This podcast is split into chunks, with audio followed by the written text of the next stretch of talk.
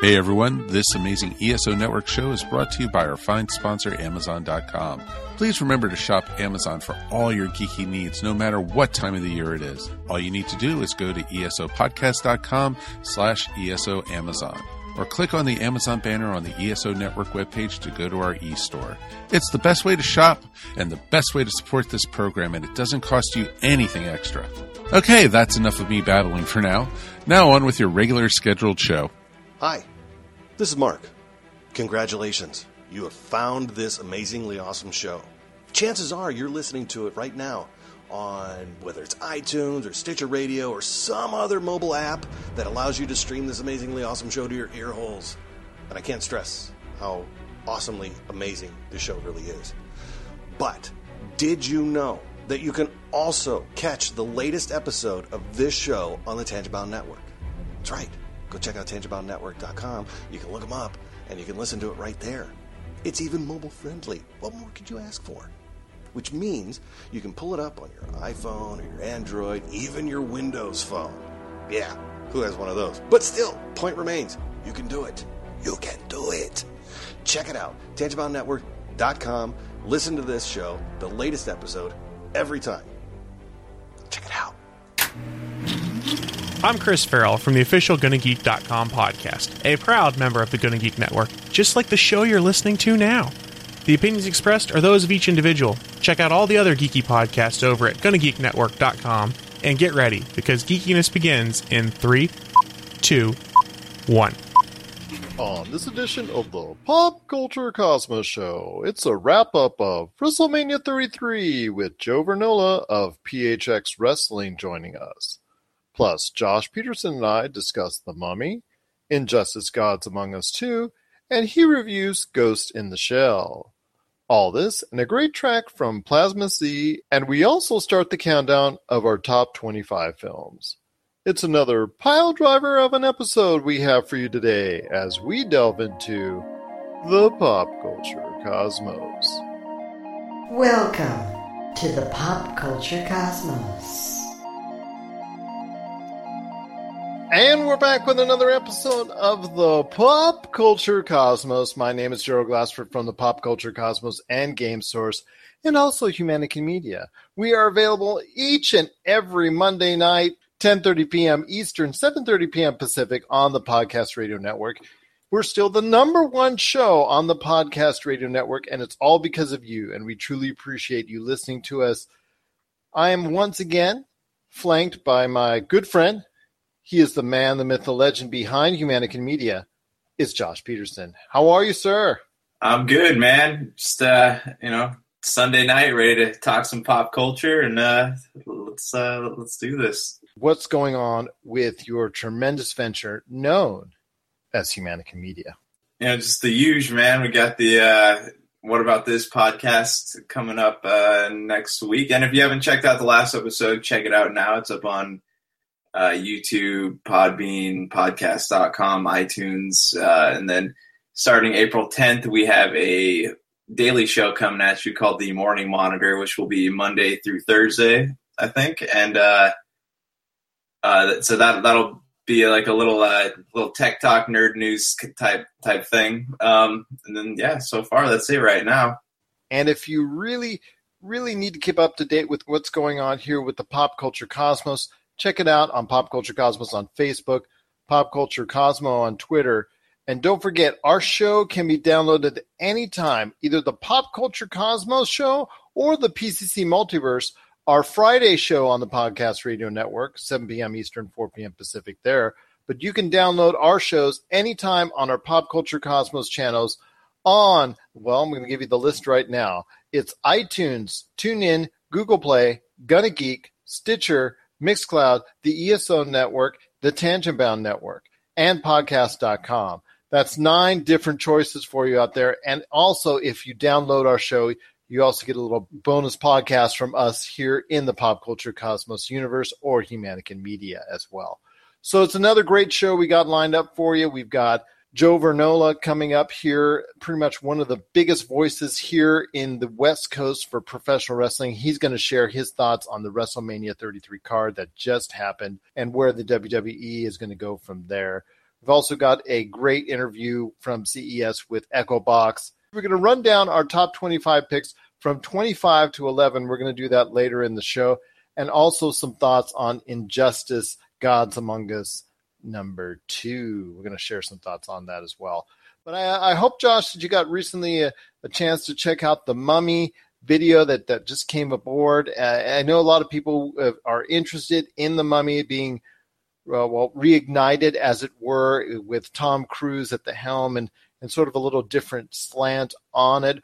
What are your thoughts after checking out the latest trailer for The Mummy and the hopes for for them incorporating that into a whole line of of more monster movie universe? I'm not sure about like how it's going to tie into the rest of the monster universe. Obviously, Russell Crowe is uh, Dr. Jekyll. I, I remember us talking That's correct, about. Yes but yeah, as far as marketing goes for the movie, they've done a pretty good job with their trailers of making it so they don't give away. They're giving away a little more with each trailer, and the whole idea of uh, Tom Cruise being cursed, but you know she's the, the mummy's using him for something. It's like it's interesting. So it's building a lot of intrigue there, at least for me you know, I remember when I when the original Mummy came out and uh, Imhotep is getting mummified alive. I remember as a kid and I saw that just gave me nightmares for weeks. And I saw that they put that part back into the trailer, so uh, of this new one. So we'll, we'll, maybe it'll capture some of the terror of the original and still, you know, be a, a, a uh, fun ride for moviegoers.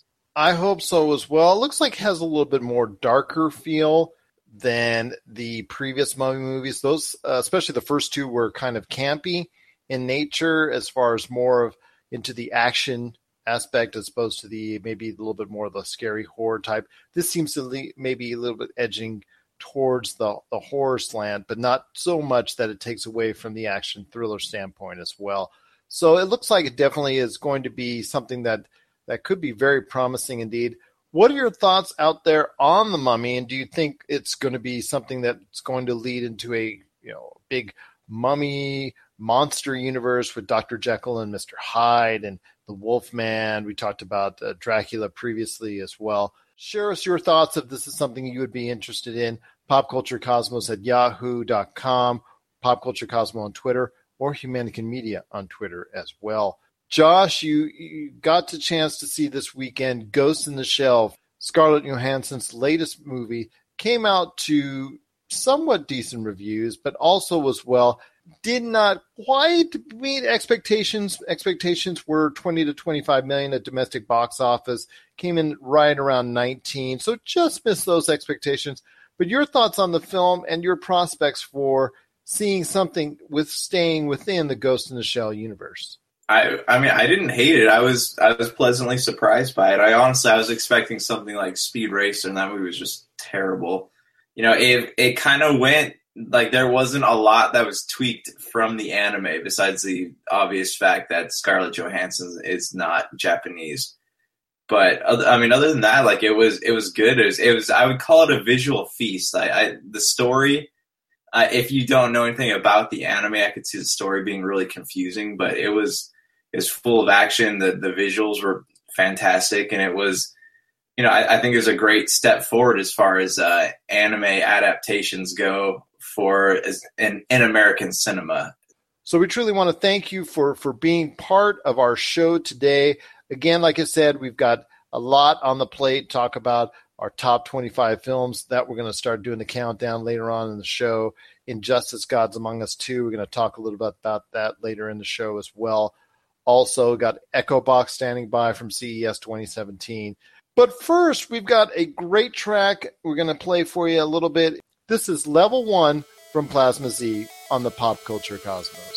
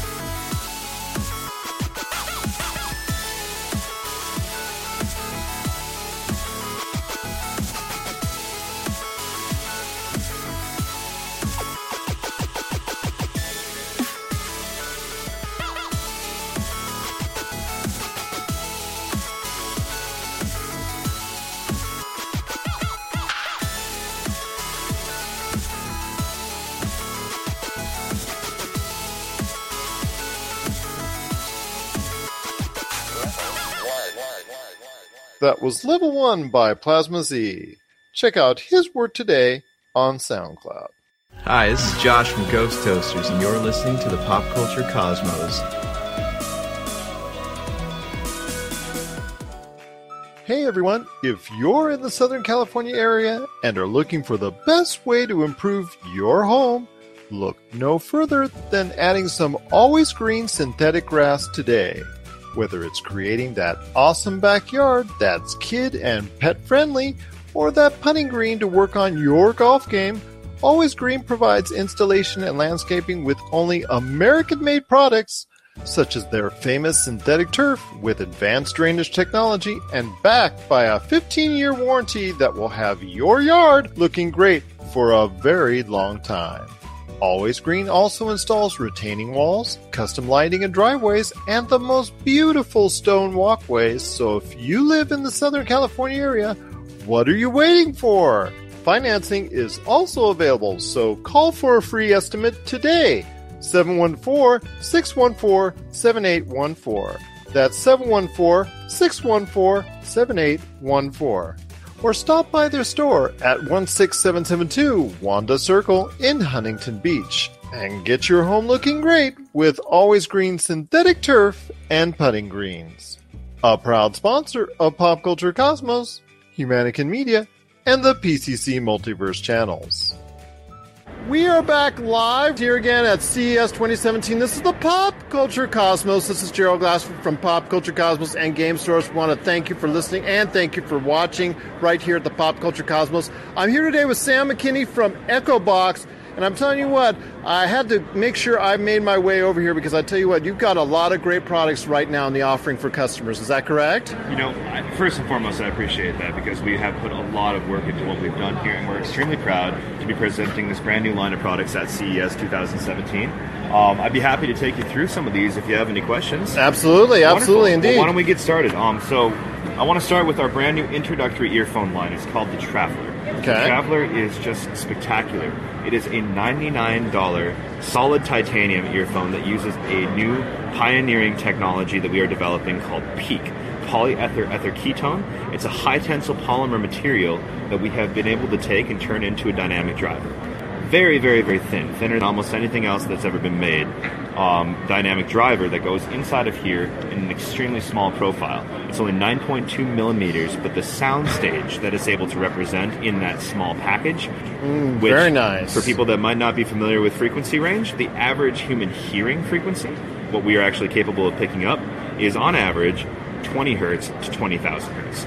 So we're actually 5 hertz below the lowest that humans can hear and 20,000 hertz, which goes into a lot of very interesting studies about sonic and acoustic frequency perception um, and how it enhances the clarity of the music, even if you can't directly perceive. But that's such a diverse range of sound quality. Obviously, It that, truly is. that does help as far as the overall quality of the product, correct? Well, obviously, what we're trying to accomplish is even if you can't pick up something that's at 35,000 hertz, we know for a fact that we've got you covered within the range that you can.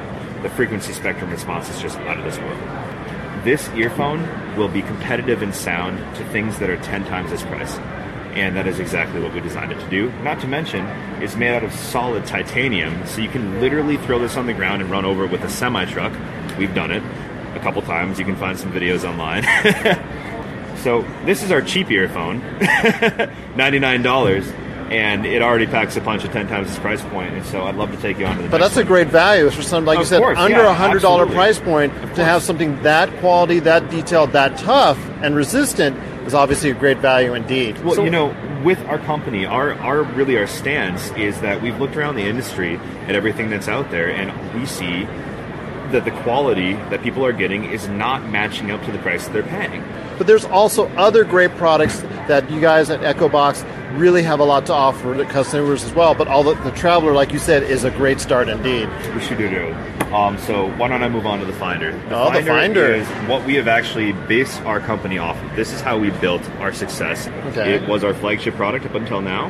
It is a unbelievable piece of technology. It's extremely simple in its concept, but extremely advanced in its design. It is solid titanium. Are you noticing a theme here? Exactly. Solid titanium housings. It uses the same type of technology, the PEEK material for the dynamic driver on the inside. Mm-hmm. It's got our tangle-free technology on the cable.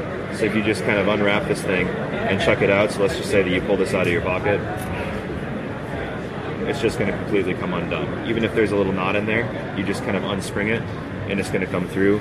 No more mess, no more hassle. Okay. We have something called an aft system, and what it is it stands for acoustic filter tuning. Unscrew the nozzle of the earphone and screw a new one on. There are three different filters that come with it. There's a bass filter, a reference filter, and a treble filter. And what it allows you to do is completely customize the sound signature of the Finder to your preference and your style. Oh, very nice indeed. So it's a fully customizable universal earphone. We also ship all of our earphones standard with Comply T400 Isolation Series memory foam ear tips. It's actually a really cool company out of Minnesota in the United States um, that is making thermal reactive memory foam ear tips. And what's cool about them, they're not only memory foam, so when they get into your ear canal, they're obviously going to expand, but once they're in, they actually are thermal reactive. So they work with your body heat. Okay. So the fit and the seal for noise isolation and sound quality is beyond any tip that you've ever experienced. Oh, that's the awesome. only thing better than this is a custom tip. And for a custom tip, we've actually partnered with a company from the UK called Snugs, which we have here at our booth doing real-time 3D scanning technology of the interior of your ear canal to Mm-hmm. build a 3D render and then make a custom molded ear tip that goes on our earphone and turns it into a completely custom IEM. But these fit perfectly into your ear. You're not going to notice that they're there. They isolate all the sound and they never come out. So if you have an issue with your earphone falling out, that's your solution. Oh, sweet indeed. Absolutely. So that actually brings me to the next uh, earphone here. We've actually got our new flagship product. So Okay. as much as we love the Finder, beautiful product, this is our new flagship. It's called the Nomad. The Nomad is a powerhouse of an earphone. It uses the same technology for drivers. It's what we're trying to pioneer. We're Still really titanium in there. Absolutely, titanium housings, but it's got a couple interesting features on it. It's got a fully replaceable cable, so I'll show you on our Bluetooth model over here. If you just snap off the cable from the end of it, you can fully replace the cable. So Okay. depending on what you listen through with your phone or your device that you have, like the Explorer, or how you want to listen, for example, Bluetooth or standard cable, all you have to do is instead of buying a new earphone, you just get a new cable. Oh, sweet. And so currently we have on the offering a standard 3.5 millimeter connector cable in uh, either an Apple or an Android certified version. Um, but over the next three to six months, we're also going to be rolling out our fully lossless aptX 4.0 Bluetooth cable, a USB C cable. Oh, that's awesome. That's really a, cool. You've got a great line of products right now that that I'm seeing, and it's just truly incredible, especially the way that you're incorporating titanium into all the products. So if you happen to be in Southeast Asia, South Korea, or Japan, you can walk into any number of different retailers through there, such as Yodobashi or e-earphone, Okay. and be able to find all of our products. Oh, that's awesome. Exactly. But if you're outside of those areas, a lot of what we do is actually direct to consumer fulfillment from our own website. Oh, It's sweet. a pretty simple process. We take care of all the customer service ourselves. You can just go to echoboxaudio.com and you'll find everything available. These two earphones and the next product I want to talk about, which is our Explorer, which is a high fidelity audio player, Okay. are all debuting at the end of Q1. So Okay. sometime at the end of March, you're going to be able to start getting them. And in the U.S., we do have some select boutique retailers. For example, if you're on the East Coast, you can go check out High Def Lifestyle or Gramophone. Walk in and check out their showroom floor, and you'll be able to try out all of our products. But if you want to get them and get them within five days, go on our website, and we will ship them directly to your house. Oh, very nice indeed. So that brings me to the Explorer. This is our extremely interesting product that I'm sure you are already looking at and going, what is it and what does it do? So the Explorer is eh, designed. Okay. How many people have asked? Oh, that looks that looks like a canteen. Dude, everybody that picks it up does this. They hold it in their hand and they go Exactly. tilt it back. It looks like a flask. But also because of that, that's a very thick battery. There's not really any way of making it a smaller battery. I'm hoping somebody will develop that technology down the road. But when you want to make something that's big be smaller, and the way that it sits in your hand, it's a very, very portable device, even for its size profile. Indeed, indeed. It, it, to people out there that are listening, it's like I said, it was you know kind of looks like a flask, but if you're just worried about its size and all, it's like think of it like a small wallet. Exactly. And the reason why we developed the Explorer is for one purpose and one purpose alone make music sound the best it can possibly be. The Explorer uses some extremely high caliber technology on the inside with regards to audio processing. We have a dedicated digital audio converter made by uh-huh. Texas Instruments that we've customized specifically for our device. Okay. And a very, very powerful series of amplifiers. This is going to be able to make them go to their full capacity without the use for an external amplifier. Very nice. So, what I like to tell people that are not used to hi-fi about what the Explorer does and why they should have it is that it allows you to hear your favorite music in a way that you've never heard before, exactly as the artist originally intended it to be when they were in the original studio. So if you go to echoboxaudio.com or go to any of our social media channels on Facebook, Instagram, and Twitter, it's at Echobox Audio. Well, I appreciate your time, Sam. Thanks for being a part of the pop culture cosmos. Absolutely. Thank you so much for your time. Thanks for checking out the PCC, you know, the pop culture cosmos. We'll be back in one moment. It's time for more sarcasm, more gloating, more pop culture BS, and ridiculous video game chat as GamerCast returns for season 2. My name is Rob McCallum, and this year, once again, I'm joined by Mr. Glenn Stanway and my lifelong friend, Jay Bartlett. This year, the show moves to a slightly different format, favoring a more unedited adventure that lets us include more topics as we get together once a month to vent and celebrate everything going on in the gaming industry today and yesteryear. So if you like the idea of arguing with us, though we'll never be able to hear you, then you definitely want to check out GamerCast. Season 2 is really going to take it up a notch. That's GamerCast here on the PCC, the Pop Culture Cosmos, on iTunes, and on Podbean. And we're back. My name is Gerald Glass from Pop Culture Cosmos and Game Source. We truly appreciate you listening out there right here on the Podcast Radio Network. If you want to download the show, you know, fear not. We were on all those channels that I talked about earlier iTunes, Stitcher, Google Play, podcast.com, TuneIn, ESO Network, the Tangibound Network, the Gonna Geek Network, and Mixcloud as well. So, Josh, I want to ask you if you have seen the footage Injustice Gods Among Us number two. So, what are your thoughts right now on it? And does it really look it look like it can invigorate the fighting game genre? Um, it looks good. I got to be honest. I'm not very good at uh, you know this type of fighting games. I, I no, played the, but, but it, this type of association might might get a lot of people like you and I that are casual players into it. Maybe. Yeah, for sure. I mean, because I I played what was the last one they, they had didn't they have a DC versus Mortal Kombat game? Was that Yes, yes, and then they did Injustice Gods Among Us. Okay, yes, yeah, I played that, and I played the first Injustice, and there were uh, it was to me it was the cinematics that made me want to play the game, and then I ended up getting the game, and you know I was colossally bad at it, but yeah, I, I think that it it has the potential. It has, I mean, right now is a great time to be releasing a game like that, just because the DC universe is kicking off, and you know people are interested in these characters, so. I, I would like to see a game like that where they approach it from a story perspective. It's not just like two people jumping in the ring to fight each other. And I do like the cinematics, especially once they get a little bit uh, different with the specials and whatnot. I, from what I've seen already, it, it just really looks like a, a, a very polished game as far as overall the fighting experience seems to be fun and entertaining. And if it is approachable for casual audiences and not something that people can e- easily get dissuaded by because they'll be on a losing streak or whatnot, if they could still find it fun competing with with all the other arch nemesis and and different individuals in both the DC universe that are both good and bad, that'd be awesome indeed. What are your thoughts out there, everyone, on Injustice Gods Among Us 2? Share us your thoughts, and also who would you like to play as, or who you are you getting ready to play as in Injustice Gods Among Us 2? We'd love to hear what character you're going to play. Let us know your thoughts. Popculturecosmos at yahoo.com, also Humanican Media, and Pop Culture Cosmos on Facebook and Twitter. But before we uh, head on out to a break, I wanted to ask you real quick uh, which character would you play within the DC universe if it uh, you know comes to light in Injustice: Gods Among Us Two? Ooh, I would play as John Constantine. I, just some, something about him. Like I feel like he would make. You know, obviously he couldn't stand up against like Superman or somebody, but like imagine like if he used his uh, his dark magic to he could probably do some pretty cool things, like both visually and you know in, in the game itself. So Yep, that's who I pick. Who would you pick?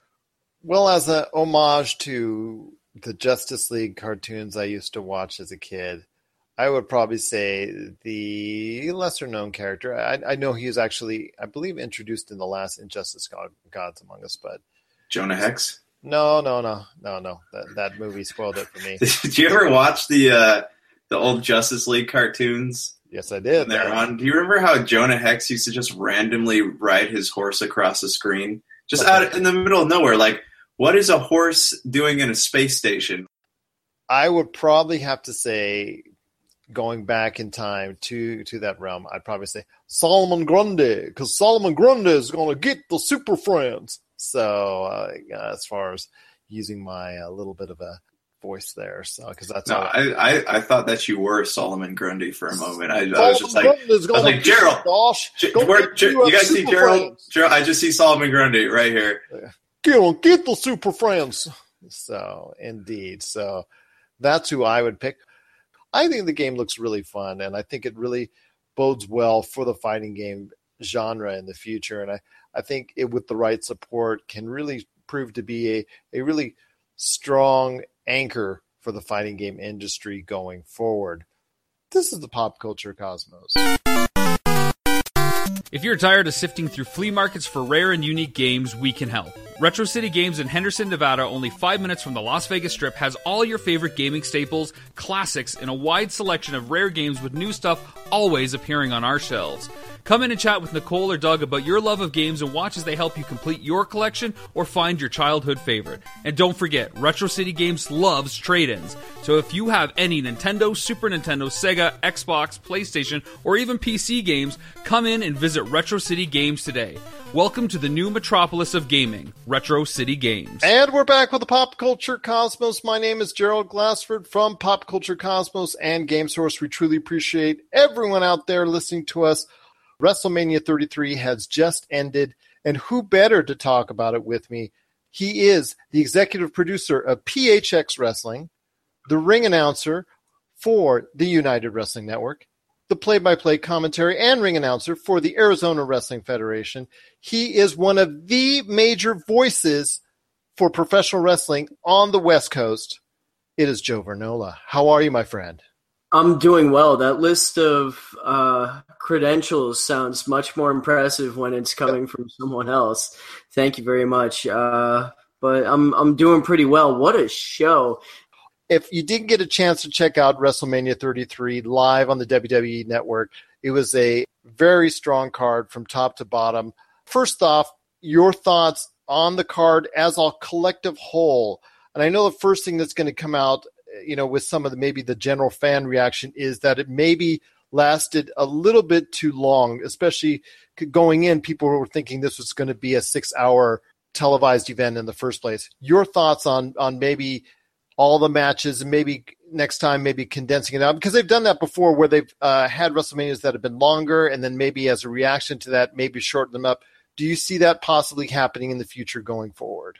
I really hope that they don't condense the card. I mean, yes, seven hours is quite an undertaking, but they're only asking for seven hours once a year. I mean, yeah, the Royal Rumble was about five and a half, six hours this year. SummerSlam, you can probably look at being a pretty lengthy amount of time, but it's not like they're asking us to do seven hours 12 times a year or anything like that. And I don't think that they should condense the card by any means.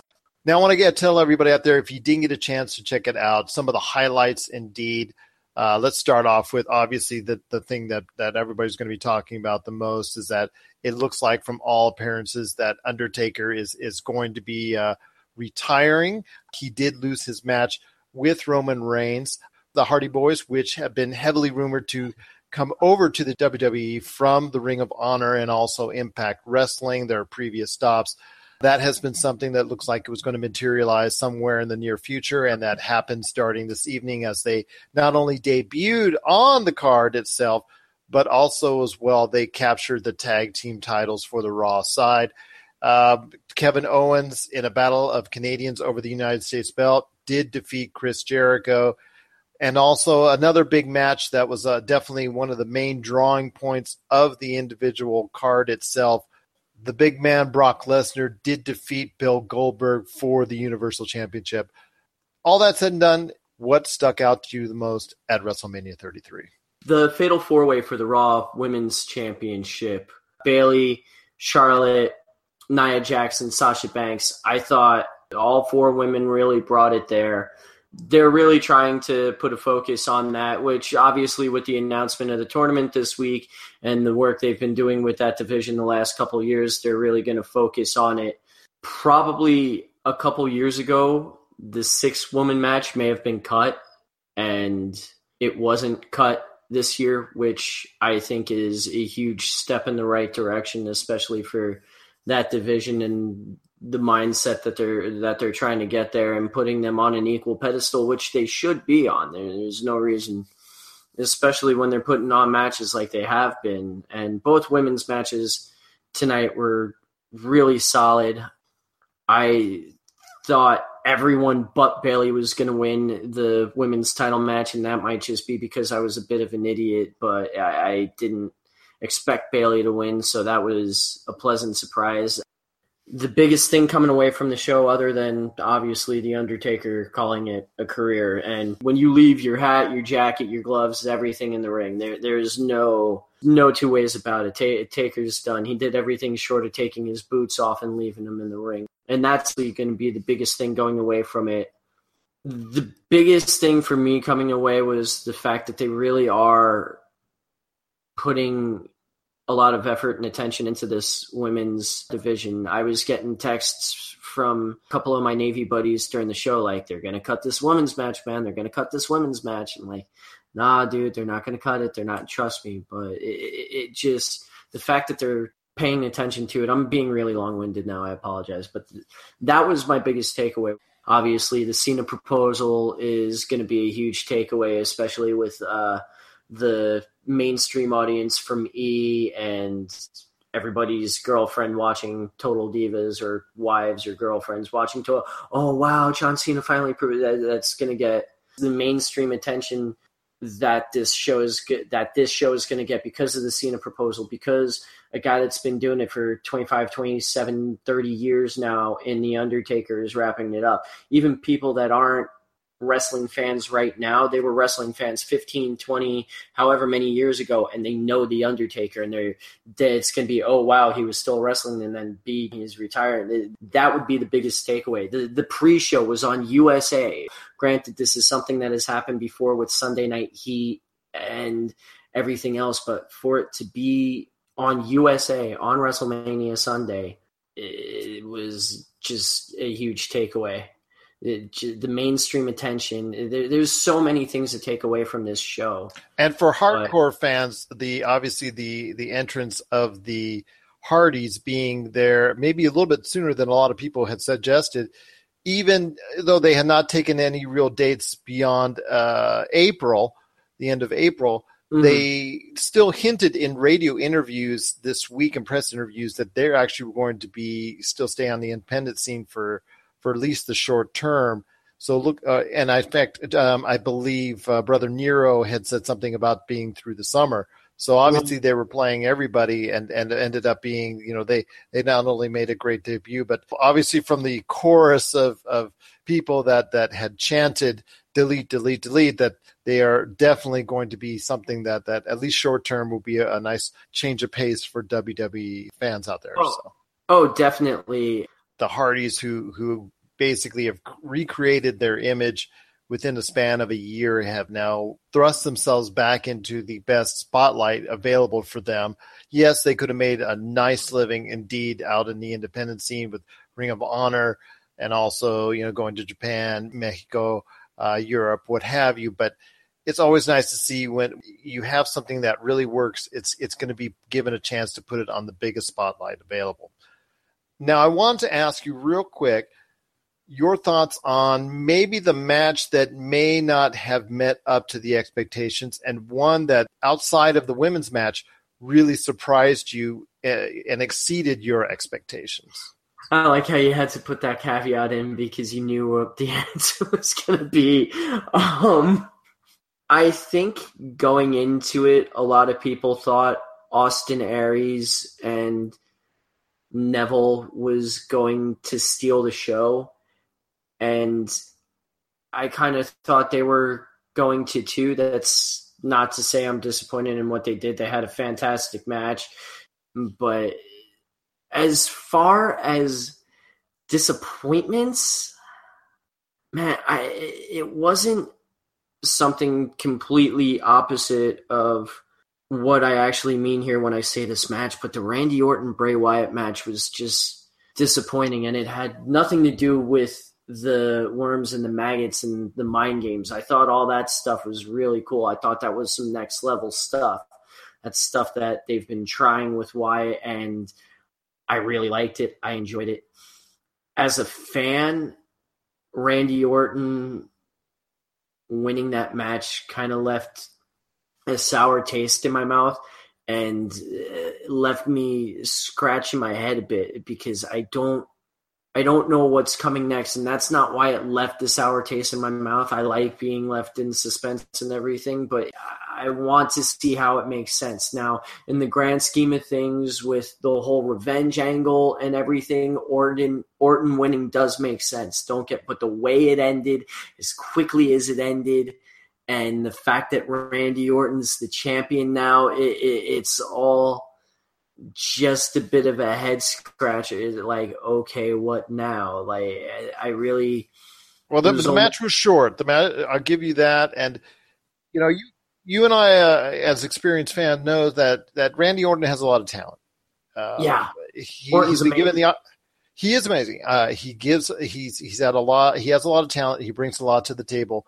But every time he's been given the opportunity to take a run at a championship, he's never really moved the needle, in my opinion, and a lot of other opinions as far as people who have uh, understood the industry as maybe from a you know a plus minus business sense standpoint. Yeah, he's, he's not. It's not that he's done too bad. It's just that he's never really just generated enough behind him, either as a, a heel or a face, a good guy or a bad guy, either which way. So it's just that he doesn't he doesn't have the gravity. No, he has a um, talent, but he's just that he's there, and people know that he's always deserving of a of an at or a near uh, the top spot. But to ha- when he has that top spot and he's given that opportunity, just never seems to take it hold of it one hundred percent.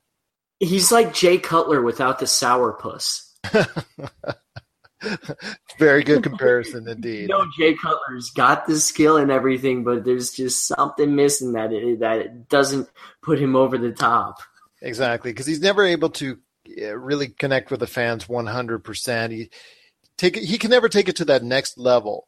And and mm-hmm. the decision to to take the title off of Bray Wyatt so soon, I understand the reasoning like you behind it, but I'm not sure I'm keen with it. And I was yeah. hoping, I, I, mentioned when I was uh, in our WrestleMania preview on Friday, I had mentioned that I think Bray Wyatt's championship run came two years too late. And it appears to me that, that, that maybe WWE is in that same line of thinking that maybe they should have placed the belt on him when he was a little bit hotter a couple when when he's really hot a couple years ago.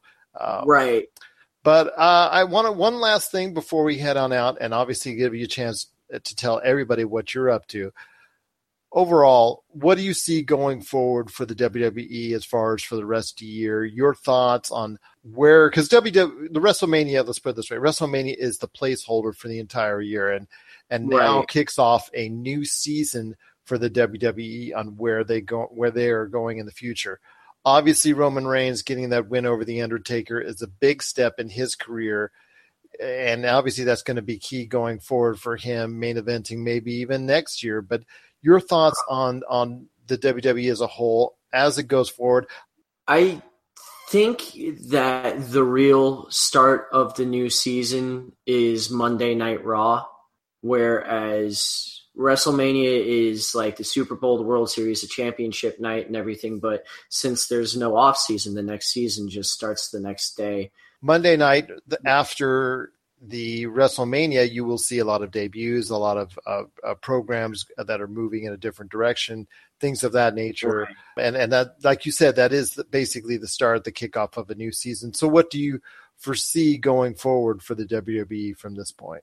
It's going to be Brock Lesnar versus Roman Reigns at SummerSlam. I don't see any way that it's not unless they do it earlier, but they're not going to do it earlier. SummerSlam is their next big show. That's going to be their marquee matchup is going to be Reigns versus Lesnar. Other than that, I'm really interested to see who they call up tonight now. I think Nakamura definitely gets the call up. It's probably too early for anyone else other than maybe Asuka, and I think they probably bring her they probably bring her in and send her right into a program with Bayley. Going to be a huge focus on Reigns and Lesnar. Nakamura is definitely going to make some pretty big waves here, and it's going to start Monday night. Well, Joe, it's been a great pleasure talking to you here. But before we go, where can they get a hold of everything that's going on in your life in regards to professional wrestling? There's a few different places uh, they can find it. Um, Arizona Wrestling Federation uh, on Facebook or YouTube.com uh, slash Arizona Wrestling. Um, you can find the United Wrestling Network on the FITE app. You can at least find Championship Wrestling from Hollywood on the FITE app. The only way to see Championship Wrestling from Arizona outside the Tucson area is to go to CWFA's Facebook right now, Championship Wrestling from Arizona. But but the big one, the one I'm really proud of, is uh, PHX Wrestling. You can find that on Facebook, PHX Wrestling. You can go to phxwrestling.com. We've got a show coming up May 6th at the Nile Theater. That's in downtown Mesa, Arizona. Funny Bone's going to be there. Uh, I believe Jace Battle is going to be there. Nick Bugatti, we're, we're going to have a lot of guys you're familiar with. PHXWrestling.com. You can get tickets May 6th. Front row might already be sold out by the time you get this. We did have a few left over the weekend. Those are going fast, so please pick those up. Don't think you're going to get them the day of the show. Otherwise, follow us on Twitter. You can find me on Twitter at JA Vernola. But yeah, PHX Wrestling United Wrestling Network Championship Wrestling from Arizona and Hollywood and Arizona Wrestling Federation Unleashed Wrestling. That's uh, I'm here right now, I think. That's a lot of places where, where you can find Joe Vernola, one of the big time voices in professional wrestling right here on the West Coast. He is the man in the know for us here at the Pop Culture Cosmos. We are truly appreciative of your time, Joe. Once again, it's great to talk to you. It's been a while and, and hopefully we'll be able to talk again real soon about everything going on in the world of professional wrestling. Sports entertainment pro wrestling whatever you want to call it whenever you want to bring me in I, would love to come on. Awesome. Thank you for having me. oh and indeed indeed. It's joe vernola right here on the pop culture cosmos. Game source is your number one source for everything video games. Each week we bring you the best of the video gaming world from sites all over the internet. Like us today on Facebook or follow us today at GameSource, and you'll stay up with the latest in information and news, plus also about all the great things we're doing on our GameSource Facebook, Twitter, and GameSource YouTube pages. Stay up to date with the video gaming world right here at GameSource. And we're back for the final segment right here on the Pop Culture Cosmos show. My name is Joe Glass from Pop Culture Cosmos and Game Source. We truly appreciate you listening out there. Well, uh, as, as, I said before, we thought we'd run down uh, the top 25 films that both Josh and I just have come to appreciate over the course of our lives and being the movie fans that we are.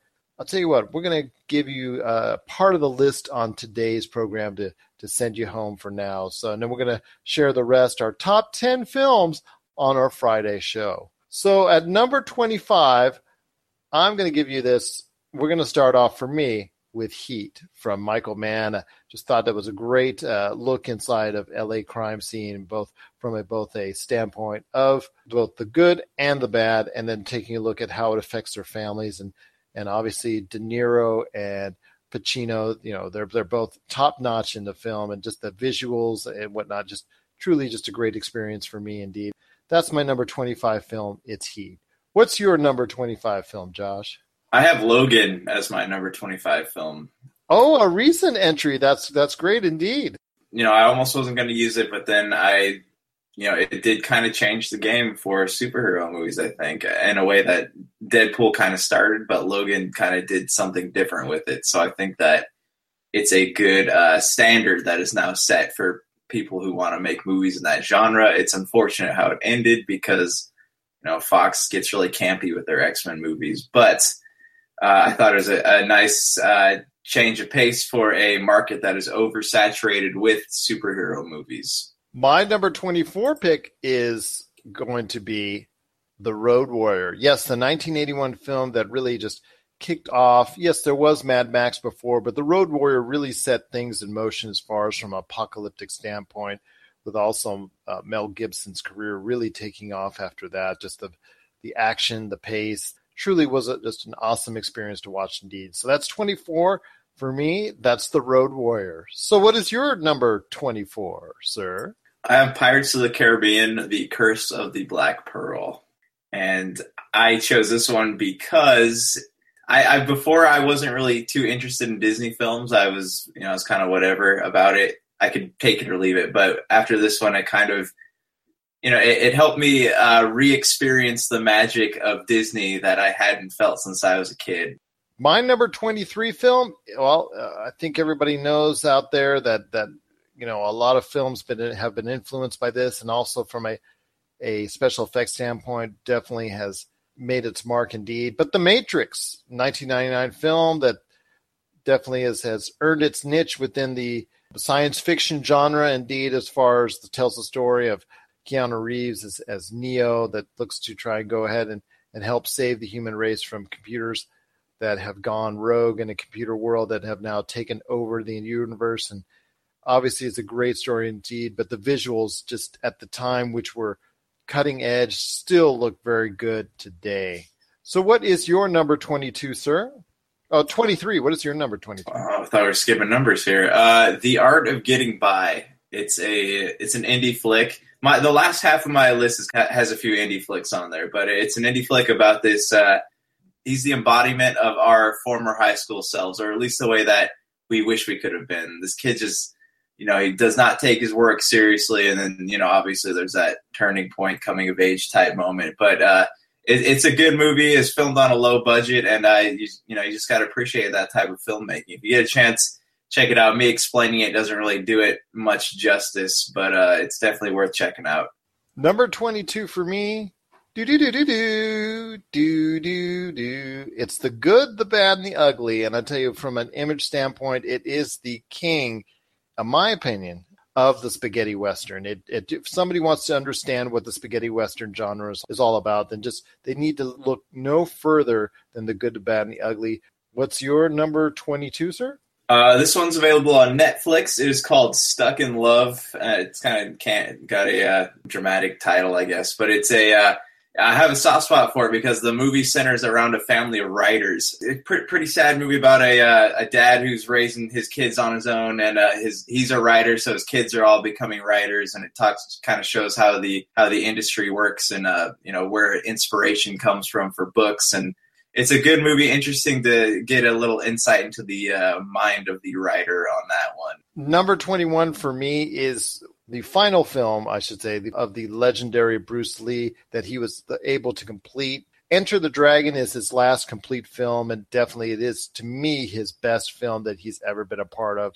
Just truly magnificent. If someone someone wants to understand what the legendary Bruce Lee is all about, as far as his skill, his charisma, and everything he brought to the table, it's definitely uh, my favorite Bruce Lee film. And I think once you watch Enter the Dragon at number twenty-one, it'll be your favorite uh, Bruce Lee film too. So, what is your number 21, sir? Let's see. I have a movie called Now Is Good, which is also on Netflix. It has Dakota Fanning in it. When I was a kid, my parent or my mom and sister tricked me into going to see uh, A Walk to Remember, and it was just a horrible movie because they told me we were going to see the Scorpion King, and they just they it was a, just a really cruel joke. But uh, I remember sitting there watching this. I'm like, you know that is not how people die of cancer it's not really that happy and what they did with this movie was kind of show like you know hey it's kind of a similar story but it shows like the the you know the the gritty the realness of it all and i kind of give them props for that it's hard to watch but it's um you know it definitely pulls on the heartstrings a little bit so that is now as good. There's no other, you know, well-known actors in that besides Dakota Fanning, but it's on Netflix if you want to check it out. So, what's your next one? My number 20 is The Lord of the Rings: Return of the King. It garnered over it garnered 11 Academy Awards and uh, you know, it is thought of by many to be the best of the Lord of the Rings movies. It's its scope, its nature, it's just so huge in production. Definitely something that yes, it is runs a little bit long, but it's definitely quite worth the watch indeed. So, what is your number twenty, sir? You know, so Deadpool. That's that's my you know that's my next film. I, just it, it was good to kind of change the game a little bit. Did uh successfully what uh, Blade Two tried to do and kind of failed at, and it, uh, it you know has a pretty stellar cast. And um, you know I hope uh, Deadpool Two is good, but you know we'll uh, it, it sounds like it's already having some trouble, so we'll see what happens. Definitely, indeed. Uh, Deadpool may some, appear somewhere on my list as well, but we'll have to wait and see on that. Number 19 for me is Star Wars. Just, oh my goodness, it's the movie that started it all for pop culture. Never ceases to amaze when it comes on TV, even after all these years. So, what is your number 19, sir? I have the Mummy, like we were mentioning earlier. It was uh, it was a fun ride. It was, it was scary. It was funny. It was adventure. Uh, archaeology type films, and I think The Mummy pulled it off really well. I even liked the second one. It, was, it, was, an enjoyable movie. You could sit back and you watch it without thinking, and it just you know enjoy. It, it was classic uh, popcorn cinema, and that is why it deserves a place on my list. My number 18 is The Wrestler, the movie that revived Mickey Rourke's career. A great watch, regardless if you are a fan of sports entertainment or pro wrestling. It is definitely a great film, first and foremost truly a great experience to watch. And even like I said, even if you are not a fan of pro wrestling, the wrestler is definitely something you should miss. So, what is your number 18, sir? I have the Last Samurai. I, I, liked it just because of the the cinematics and the art style and the way the script was written. It was handled all handled really well. The history was all there. It was a great. It, it was it was a great film for uh you know and, and Tom Cruise obviously can play a lot of parts really well, but I think this is one of his best performances for me, number 17, it's Deadpool. Deadpool obviously entertained and surprised me like no other film I've seen in recent times. It's definitely, a, I couldn't agree with more as far as being a great film in its own right. What's your number 17, sir? I have The Departed. Um, it was just, it was basically the Avengers of you know big Hollywood names. So it was it's just interesting to see all those guys interact with each other in a setting you wouldn't normally see them in. That's why it is on my list. My number 16 is Skyfall, which I believe is far and away the best James Bond movie ever. Is Daniel Craig the best James Bond? That's up for debate, but definitely to me, Skyfall is just definitely a, a, great insight into the James Bond character himself. That's my number 16. What is your number 16, sir? I have Harry Potter and the Goblet of Fire. For me, I like this movie just because it, it was kind of a turning point in the Harry Potter franchise. Granted, the, the Prisoner of Azkaban kind of made things dark, but this one was, you know, the first time the, the, everyone's, you know, becoming teenagers and you're they're experiencing hormones and and all these emotions and it it was super dark and it was the introduction of Voldemort. So that was kind of the the turning point. Everything after that is, you know, it starts to get intense. The action starts to build up. So I think that this is a is a good rise in the Harry Potter franchise. My number fifteen is Gladiator. Definitely a, a great movie indeed, with its with you know simplistic tale of revenge and and definitely one of his best films out there. My number fifteen slot. So, what is your number fifteen, sir? All right, my next movie is Home Alone. Can't have a, a top 25 list without to the Macaulay Culkin classic. I don't have an in-depth reason. I just I felt like it belonged on there. Number 14 is Raiders of the Lost Ark. And how can you have a list without Raiders of the Lost Ark being on there? One of Harrison Ford's most well-known pictures and just a great globe-trotting adventure. You couldn't have a list from either one of us without Raiders of the Lost Ark being there. And For me, it, it is definitely a number 14. What's your number 14, my friend? I have V for Vendetta. You know, it's kind of the the Wachowskis' next big run after The Matrix, and I thought it was, you know, it was based on a really great comic book, and it was it was good. It was, you know, had had a lot of great acting. Hugo Weaving was really great. Natalie Portman was really great. I can watch it over and over again. So I put it on my list. My number 13 film is The Raid Redemption. For me, The Raid Redemption, even as great as Enter the Dragon is, The Raid Redemption is probably the best martial arts film that I've ever seen from a standpoint as far as the, the action, the fighting sequences, the creativeness. You know, it's no wonder why it's become such a darling in the years since it's been out. The suspense builds as they go and, and move up each floor is just truly, truly awesome to watch. And that's why The Raid Redemption is just truly one of my favorite films and definitely, definitely qualifies as a number 13 for me. So, what is your lucky number 13, sir? I have Saving Private Ryan because I, this is probably the only movie that has ever brought a tear to my eye. So, I had a, a, stellar cast, great acting, very well written. One of the greatest it, opening sequences, if not one of the, not the greatest opening sequences from a film standpoint I've ever seen myself. It's something that everybody needs to watch just to kind of be reminded of what you know what sacrifices were made. You know, obviously, the, you know the story aside, that's whatever. But like, just the the event itself, you know, it's just it's a good reminder of the past. And Steven Spielberg handled the history really well, and it uh, made a spot on my list. Number 12 was going to be The Shawshank Redemption, the, the tale of, of how it goes as far as a man wrongly accused of murder and sent to prison for many years and being forced to, to partake in, in some horrible schemes until he gains his measure of revenge. And definitely, to me, one of Stephen King's finest works. So, what is your number 12, sir? I have Lock, Stock, and Two Smoking Barrels. This was Guy Ritchie's first movie. Uh, it's the first time we'd seen a crime caper kind of like that, where where you even like the villains. You know, it it kind of paved the way for Snatch and other movies of that uh, that that type. And you know that this is basically the movie that made his career.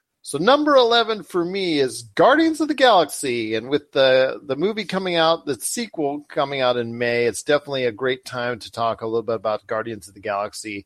I, I did not know what to expect when I sat in that theater, and I was kind of reluctant to actually even go see the film, but it is just truly one of the best Marvel films to ever come out, and definitely uh, belongs on my list, and that's my number eleven film indeed.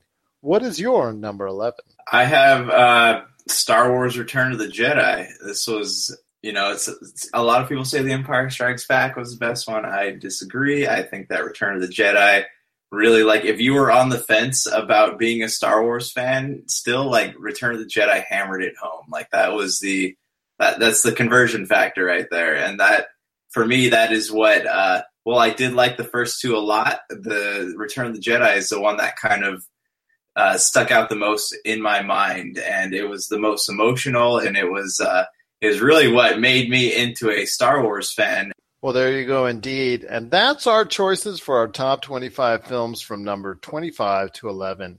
We'll be announcing our top ten films on our Friday show, the PCC Multiverse, coming up this Friday on the Podcast Radio Network. 7 p.m. Eastern, 4 p.m. Pacific, and then again, you will be able to stream it free with an extra bonus added onto it on nine other awesome audio outlets. Well, it's been another great show indeed. I want to thank EchoBox for joining us. Also, as well, my good friend Joe Vernola of PHX Wrestling. If you have any thoughts out there, please let us know. You know, anything that we've talked about or what you would like us to talk about on the show. PopCultureCosmos at yahoo.com, PopCultureCosmo on Twitter, Humanican Media on Twitter, or send us a message on Facebook at Pop Culture Cosmos and Humanican Media. So for Josh Peterson, this is Gerald Glassford. It's another beautiful day here in the Pop Culture Cosmos. We thank you for listening, and here's hoping you have yourself a great day. This has been a broadcast of the ESO Network, your station for all things geek classic, current, and beyond. Be part of the crew at ESONetwork.com. Tangibound Network.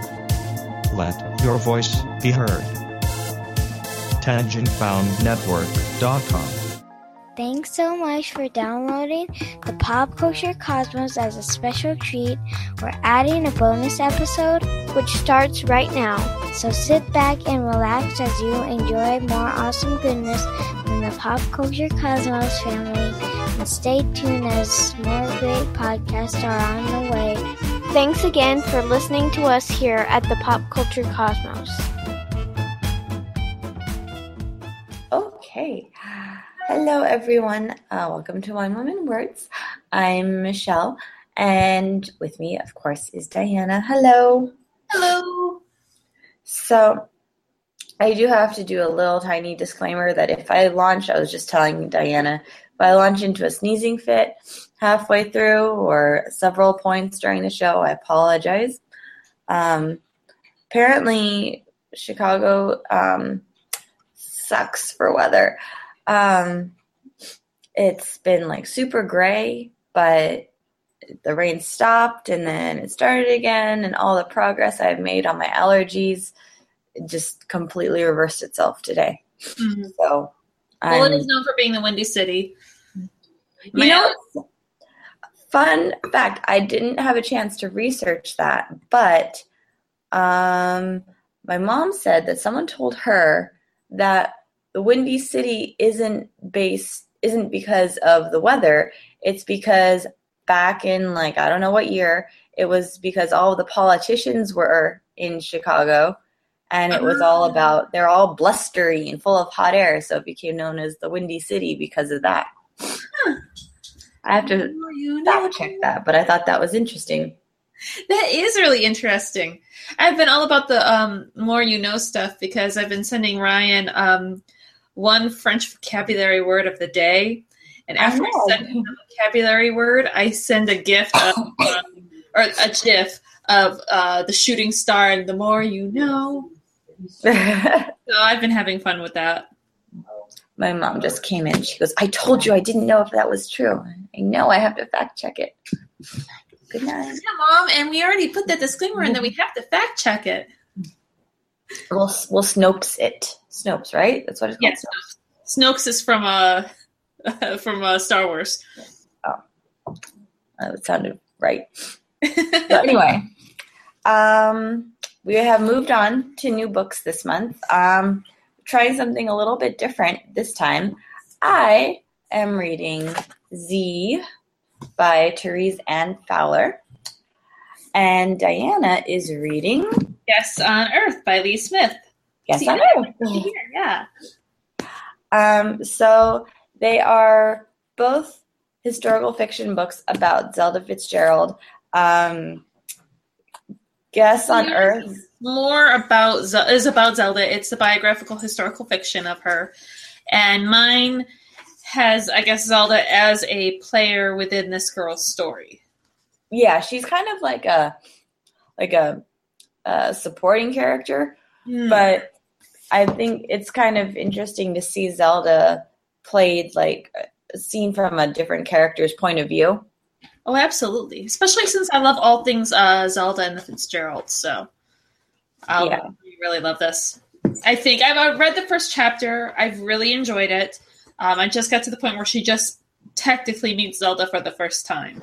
hmm I love. I I read it um, a while ago. Actually, it was before we moved, so I think it was in October, maybe September that I read it.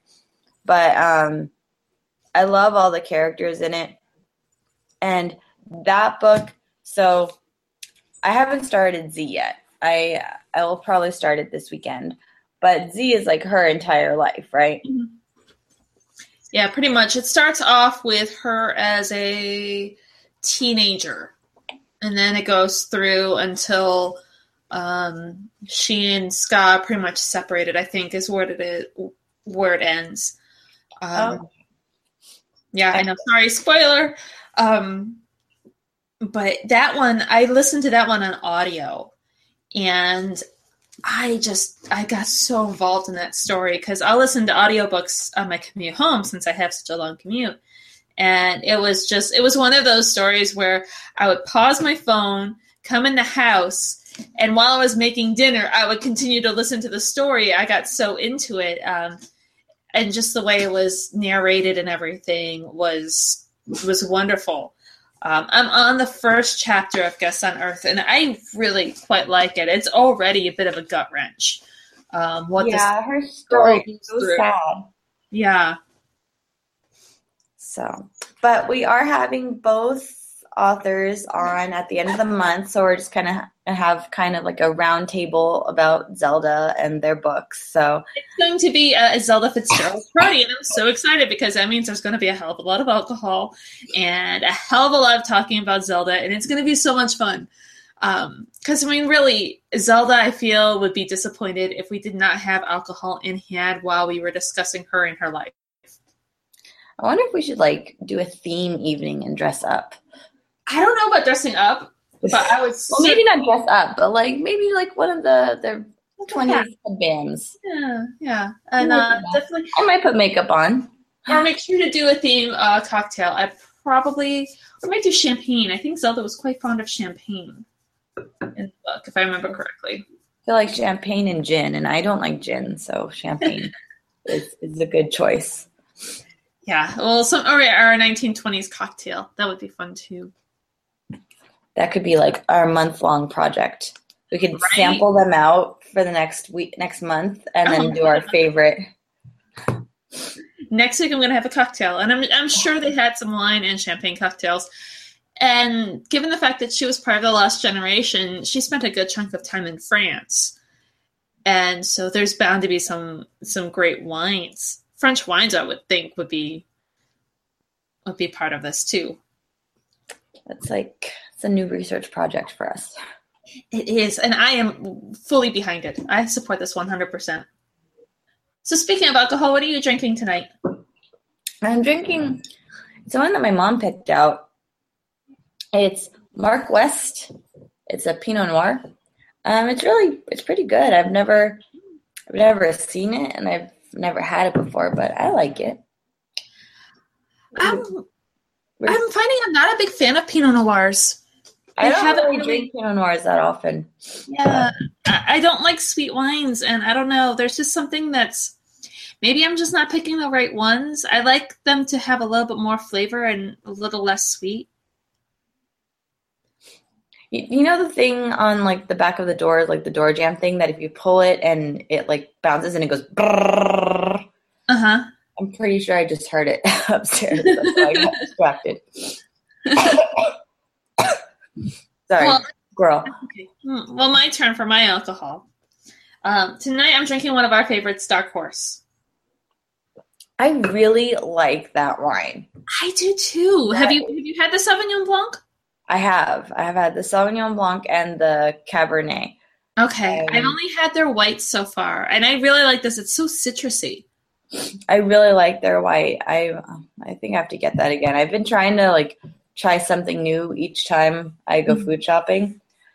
And this week I I resisted, but so I'm glad my mom picked something up. Otherwise, I would have had to drink water with oh, wine, women, and words, and that just doesn't that's sound just right. That's that's no. That's heresy, Michelle. That is heresy, and we do not do that here. tea is acceptable. You can drink tea. You can drink tea and pretend it's whiskey, or you can drink whiskey and pretend it's tea, and you can drink wine. Those are the acceptable alcohol or acceptable drinks for wine, women, Awards? Well, fortunately, mom saved the day, and I didn't Yay, have mom. to resort to any trickery in wine glasses. Mm. Yeah, so I'm thinking I might I have to clear out. I've got like a bottle, like three different bottles open because it's like um what mood what food am I in the mood for? What wine am I in the mood for? It's like hmm today I'm gonna go with Il Bastardo Cabernet, and then it's like I still have a little bit left, so I'm like oh I need to actually finish these up so I can go stock up at Total Wine and more for more wine. I found this winery. I think it's Kansas makes sense, but I forget where. Mm-hmm. Um, it's called Oz Winery, and I found them online, and it's all Wizard of Oz themed wine bottles. Kansas, because Kansas is weird. They don't unless they've changed their laws. They don't allow for the sale of their alcohol to be outside of the state. Then I have to figure out where they were because their labels. I think we might need it their labels are adorable. I, I I don't even care if the wine sucks because they have. We went there. They have this uh, beer called Flying Monkey that my husband really loves, and all of our friends that live in Texas love it. And I kid you not, one weekend, he, or actually one day, he and his friends did a beer run from Dallas, Texas to this brewery in Kansas just so that they could get that wine. Or I'm sorry, that beer. It was like a 600 mile beer run. That's holy cow. They have a $5,000 bottle of wine. Yeah, sure. I'll get that next paycheck. Um, I don't know about that, but it they are, they are in Kansas. It's the Oz Winery in downtown Wamego, Kansas. Wamego, Wamego. I wonder if they can ship out of state because I would totally get some. Because their wine labels are just so cute. Like And really, that's how we judge a lot of our wine label wines is by the label and by like and by the price tag. yeah, that too. Those are the two factors. I love that video that we shared on Facebook where people were tasting uh, cheap wines versus expensive wines and trying to tell the difference. And it was all the cheap wines were the ones that people were loving. They're like, no, this is the expensive wine. and it was all the um the wine snobs that were getting it wrong and the two buck chuck fans that were like getting it all right i feel like i feel like that would be us I feel like I've outgrown two buck chuck. I don't actually know if i've ever had two buck chuck to be honest Have you gotten the two dollar wines from um, the Charles Shaw wine from Trader Joe's? no i don't really go to trader joe's Ah, see, that's where two buck chuck comes from, Trader Joe's, and then previously it was two dollars. However, it is now up to two fifty. oh because you know the price of grapes and inflation and whatnot. And it's an okay wine. I, I- do. en- It's you know a decent wine, but it just I don't know. There, it doesn't quite have the the flavor that I like anymore, or in general. So, and there's so many wines that you can get on sale that are like five dollars. Or sometimes I can I'll walk into Trader Joe's and there's some for like three dollars and I'm like, oh, must put this in the cart. Doesn't matter if it's midday and I'm just coming in here to pick up some lunch. Uh, throw that in the cart and uh, save it for later. no judgment Yeah. Well, I'm still like I'm drinking it at work, even though sometimes I feel like I must.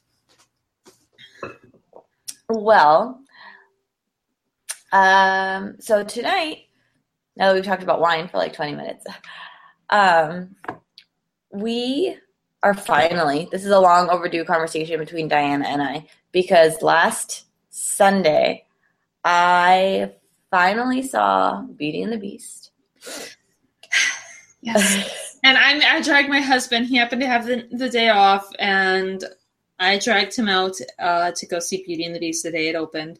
Um, actually, no, I didn't see it. We didn't see it the day it opened. We saw it two days later on a Sunday.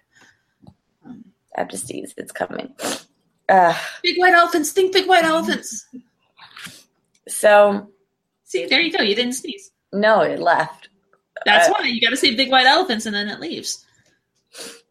So basically, tonight we're just going to nerd out and talk about Beating the Beast. And um, we're also going to talk about um, fairy tale origins because I don't know, I'm, I'm sure many people know, but the origins of some of our most beloved fairy tales and Disney movies are actually pretty dark and twisted and awful. And they do not have the happily ever after endings that Disney shows them as having. So yeah, talk we about subject today because um, I discovered I never actually really looked into the original Pinocchio story. and I don't know that one, so you're gonna have to tell me because I didn't even know that there was an original Pinocchio. Shall we start story. off with that before we get into Beauty and the Beast? yeah, because I'm I'm really curious about that. Okay, so backstory. I'm doing some research on a book, and um, I messaged my dad, who is um, pretty much a scholar when it comes to Italian literature and history, and I asked him what books would be considered classic Italian literature. And one of the books on the list was Pinocchio. And I was like, oh, this is interesting. And I mentioned it to my husband, and he was like, yeah, you know, it is kind of dark, so, you know, be careful. And I was like, okay, all fairy tales. So then I went and looked it up today, and I read an article on Slate about it before I actually started reading the story. And they're like, it's a really messed up story. So basically, it was written by this dude who hated children. Um, no lie, guy did not like children. Um, um, it's Carlo. I'm trying to get back to my my screen here on my Kindle. Um, and my dog is freaking out. Okay, Carlo Collodi was the guy who wrote it, and it's basically so the story is, similar to how we know in Disney. This guy by the name of Geppetto um, decides he doesn't have any children. He needs kind of you know a bit of a vagabond, at least in the fairy tale. He gets a piece of wood and he decides to carve a puppet out of it. The wood is already magical. It's already been messing around with another woodworker, and he take and he buys it from the woodworker, and so he creates this puppet out of the um, out of the wood. And as soon as he finish uh, finishes uh, carving the feet, the puppet kicks him in the nose. And then and then he runs off, and he's just horrible. He like steals the guy's poor the poor guy's wig, and he's just really horrible to him. And then after Geppetto's gone, he comes back to get his stuff so that he can run away. And he's talking to this unnamed talking cricket eh, who introduces himself as the talking cricket of the house. And as the cricket is trying to teach him a lesson about being kinder to Geppetto, and he's like, you know, dude, you were really kind of mean. I'm paraphrasing here, obviously. And, you know, you shouldn't really behave that way. Pinocchio loses his temper, grabs a hammer, and bashes the cricket's head in. This is a children's story. This, even though this guy did not like children, this was a children's story written as a series of um, short stories, uh, The Adventures of Pinocchio, in this magazine for kids.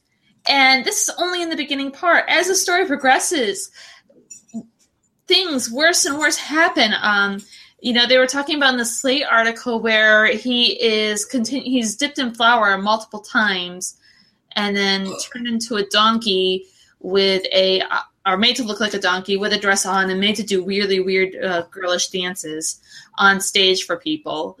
Um, he is beaten, he's abused, he does horrible things, and then finally, in the end, instead of him becoming a real boy, he gets um, a rabbit ties a noose around his neck. He gets drawn and gets drawn and quartered, and then he lives happily ever after.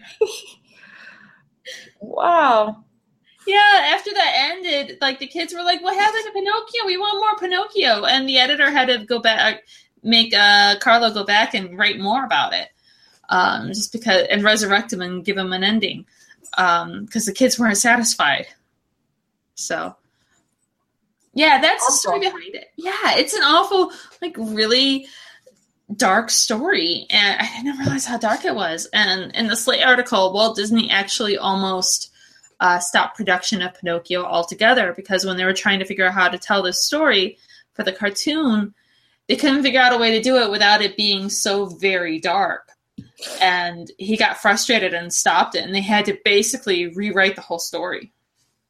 I didn't like Pinocchio to begin with when I was like I don't I don't even know if I watched the whole movie when I was a kid, but this stupid island with the the donkeys. I did not like that.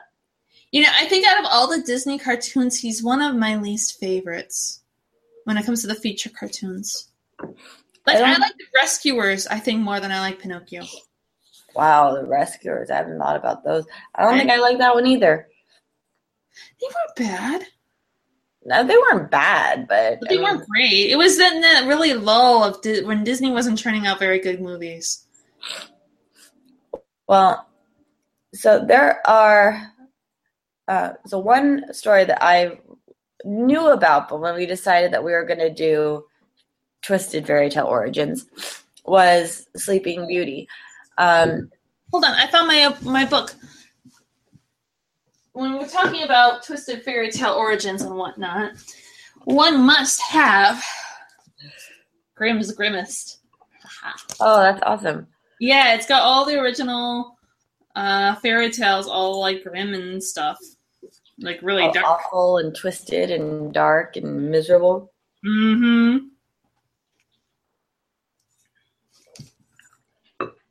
Yes, love every bit about it because it's got the original um, Cinderella in here too. I was just I was reading about Cinderella earlier because I didn't know the origin, or I think I don't think I knew the origin of Cinderella. Um, I knew. Oh no, I did know Cinderella. I knew that. Urgent Cinderella.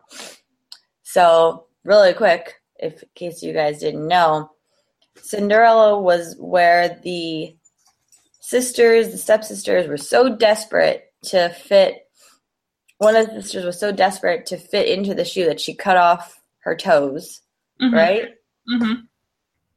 And then birds like pecked out their eyes, the stepmother and stepsister's eyes when they left the house at the end, right? Mm-hmm. And didn't, you know, karma. didn't didn't someone cut off their nose too, or was it just the toes? I think it was just the toes or like the heels. And in the actual live action movie, they actually have one of one of the uh, characters, one of the stepsisters, actually cuts her heel so that she could fit into it. And he's like, "What's all this blood?" And she's like, "I don't know what you're talking about." I've never been that desperate to fit into a pair of shoes. No, and I've ha- I've got some big feet, so you know I have tried to scrunch those toes up into it. I'm just saying, I would never cut them off though. No. So the origin of Sleeping Beauty is really just sick and disturbing. So Sleeping Beauty, she doesn't fall. She isn't cursed by pricking her finger on the spindle. Um, she goes to sleep because of a prophecy, and she doesn't wake up from True Love's kiss. She um, she's asleep for a hundred years, and then a king finds her and sees her sleeping, and natural train of thought thinks, "Hey, she's really pretty. I think I'm going to sleep with her." And by So- sleep kids, we mean fornicate. Yeah. Um, so they have sex, which um, he rapes her because she's asleep and doesn't know what's going on, and then she gets pregnant and stays asleep through the whole thing. Gives birth to twins while she's asleep, and then Sleep through that. Seriously. which I wouldn't have minded sleeping through that. Um, and then one of the babies like sucks on her finger and dislodges like a splinter or what something that was keeping her asleep, and that's how she woke up. So this girl went to sleep, uh, virgin, and without children, and woke up and found out that she had been raped and is now the mother of two and that translates into Flora, Fauna, and Merryweather fighting over what color Aurora's dress will be as she dances off into the horizon with uh, Prince Philip. It's Prince Philip, right? Yeah. So she actually ends up marrying. Is it the king that knocks her up that she ends up marrying? Was it Philip who knocks her up, or was it somebody else? They don't actually say what the name of the king is. I think they do get married, Mm. but um, not because of true love, because of, hey, you're the father of my kids that I, I apparently have. Because shotgun weddings even existed back then. Yep. Yeah, I, I'm, I'm hoping that it was Philip because you know, a man's got to take responsibility for his actions. I'm just saying. Um, my other one that I have that is um another one that Disney whitewashed and made really pretty nicer than what it actually was in the end was The Little Mermaid. Now, do you have you heard the original Little Mermaid story? You know the ending. Um, I've heard. I mean, I know. I'm pretty sure I have. I don't want to ruin it. You go. Mhm. Okay, so the story is pretty much the exact same thing that you see in the Disney cartoon. You got this princess. She falls in love with this prince, but he's a land dweller, and she's always been obsessed with the land. And she wants to be human, so she makes a deal with a sea witch, goes up above, and loses her voice for it. Now, this is where things differ. What happens is she loses her voice, and he looks upon her like a friend. She's his little court jester. She he's he's fond of her, but he's not actually in love with her. And of course, you know what? He doesn't know that she's a princess, so you know what? She can't marry her. Hmm. So she can't make him fall in love with her. And then this other girl comes along who is actually a princess that he knows is a princess that he actually ends up falling in love with with. And uh, Ariel, she's not given three days, she's giving a longer time. But at the when all is said and done, she has to make him love her before sunup on a certain day. And it's approaching, and he isn't in love with her, and he goes and actually marries this other woman. And because her, her sisters are all upset, they don't want her to die, obviously. So they give her a knife. They made a deal with the sea witch themselves, and they got a knife, and they give her the knife, and they tell her, if you kill him, you can come, you can get your fins back, and you can come back with us. So she goes into the bedroom and she goes, she has, she contemplates whether she's going to kill him. And then instead, instead of killing him, she turns around she kills herself. And then to smooth things over, instead of her actually going back into the becoming foam in the sea, because apparently that's what happens when mermaids uh, die, according to Hans Christian Andersen, um, she becomes a fairy and spends the rest of her time, 100 years or so, becoming a virtuous fairy. So that is the true story behind The Little Mermaid. I didn't know. I knew. Oh, the version that I heard was that she jumped off a cliff because her because the prince married someone else and she couldn't get her fins back, so she just jumped off a cliff and drowned because but so I've never heard about the dagger part. That's interesting. Yeah, that's the one from his actual uh, fairy tale. The one Oh, that, okay. the one that he wrote, his original one. But apparently, um, you know, even in some of the retellings, people want to make it so that kids aren't so traumatized. Yeah, because suicide is suicide by knife, I guess, is less traumatizing or more traumatizing than suicide by drowning. Yeah, or sui- yeah. I mean, suicide by jumping off a cliff. Yeah, and kids aren't likely to come across a cliff as much as they are to come across a uh, a knife. I guess. Um, I was just reading, so I found this article. It was the a list of ten, um, ten fairy tales, like the origins of fairy tales, and it has Sleeping Beauty, the version that I just told you. And I was re- reading over the comments, and this one woman posted from like three years ago. So I don't, I don't know how accurate this person is, but she has a different version of Sleeping Beauty. She says the original, the princess, is walking through the village when the carpenter sees her. He decides he wants her, so he drugs her, kidnaps her, and keeps her in his work shed where his wife won't find her. He keeps her sedated and rapes her repeatedly, and after nine months, she gives birth to twins. The suckling of the twins is what allows her to wake up, the drugs being metabolized faster or simply drained from her, and she develops Stockholm syndrome, and she and the car- carpenter fall in love. So naturally, they take his axe and chop up his wife, and then live happily ever after in their cabin. And this is her word. This is her words with their rape babies. so that's a new version. I don't know where that one comes from. I've never. I I had heard the the king and all of that. That version I'd heard before. That is a new version that I have never heard of. Yeah. Yeah. I've not heard that version before. But it's interesting that so many of these fairy tales are so dark and twisted in the original versions. And we have this thing where we feel like we need to protect children from them.